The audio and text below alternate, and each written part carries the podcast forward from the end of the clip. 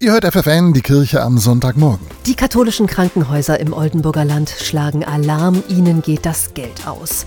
Neben gestiegenen Personalkosten sind es vor allem die vielen Nebenkosten, die dafür sorgen, dass die Kliniken bald nicht mehr zahlungsfähig sind. Das sagt Ingo Penner, Geschäftsführer des Bernhard-Hospitals in Brake. Das fängt bei Energie an, das sind Dienstleistungen, Wäschereinigung, Materialeinsatz ist deutlich teurer geworden, Wartungsgebühren. Das sind zumindest die Forderungen, mit denen ich mich im Moment mit auseinandersetzen muss. Forderungen, die er aus eigenen Mitteln nicht mehr lange begleichen kann.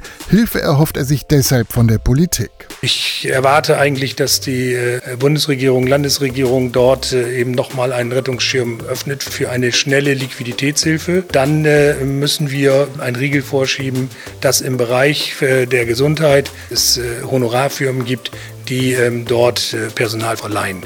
Das meine ich, das kann in so einem sensiblen Bereich wie der Gesundheitsversorgung in Deutschland nicht angehen. Bleibt die finanzielle Hilfe aus Steuermitteln aus, dann haben die Krankenhäuser in der Region kaum eine Überlebenschance, sagt der Geschäftsführer. Dann werden viele Krankenhäuser Insolvenz anmelden müssen. Und zwar also innerhalb der nächsten 6 Monate. Diese düsteren Aussichten für die kirchlichen Krankenhäuser im Oldenburger Land bestätigt auch Bernd Wessels vom St. Marienstift Frisolte. Es wird hinführen in zunehmende Insolvenzen, Klinikschließungen und es wird in Versorgungsengpässe führen, denn die Menschen auf dem Land sind nicht mehr versorgt. Die Hauptleidtragenden sind dann die Menschen, die im Oldenburger Land leben, sagt Geschäftsführerin Claudia Konrad. Sie müssen künftig lange Wege auf sich nehmen, wenn sie ein Krankenhaus benötigen. Konkret? Damit ist auch vor allen Dingen die Versorgungsqualität und auch überhaupt die Versorgungsstruktur für große Teile der Bevölkerung durchaus in Gefahr.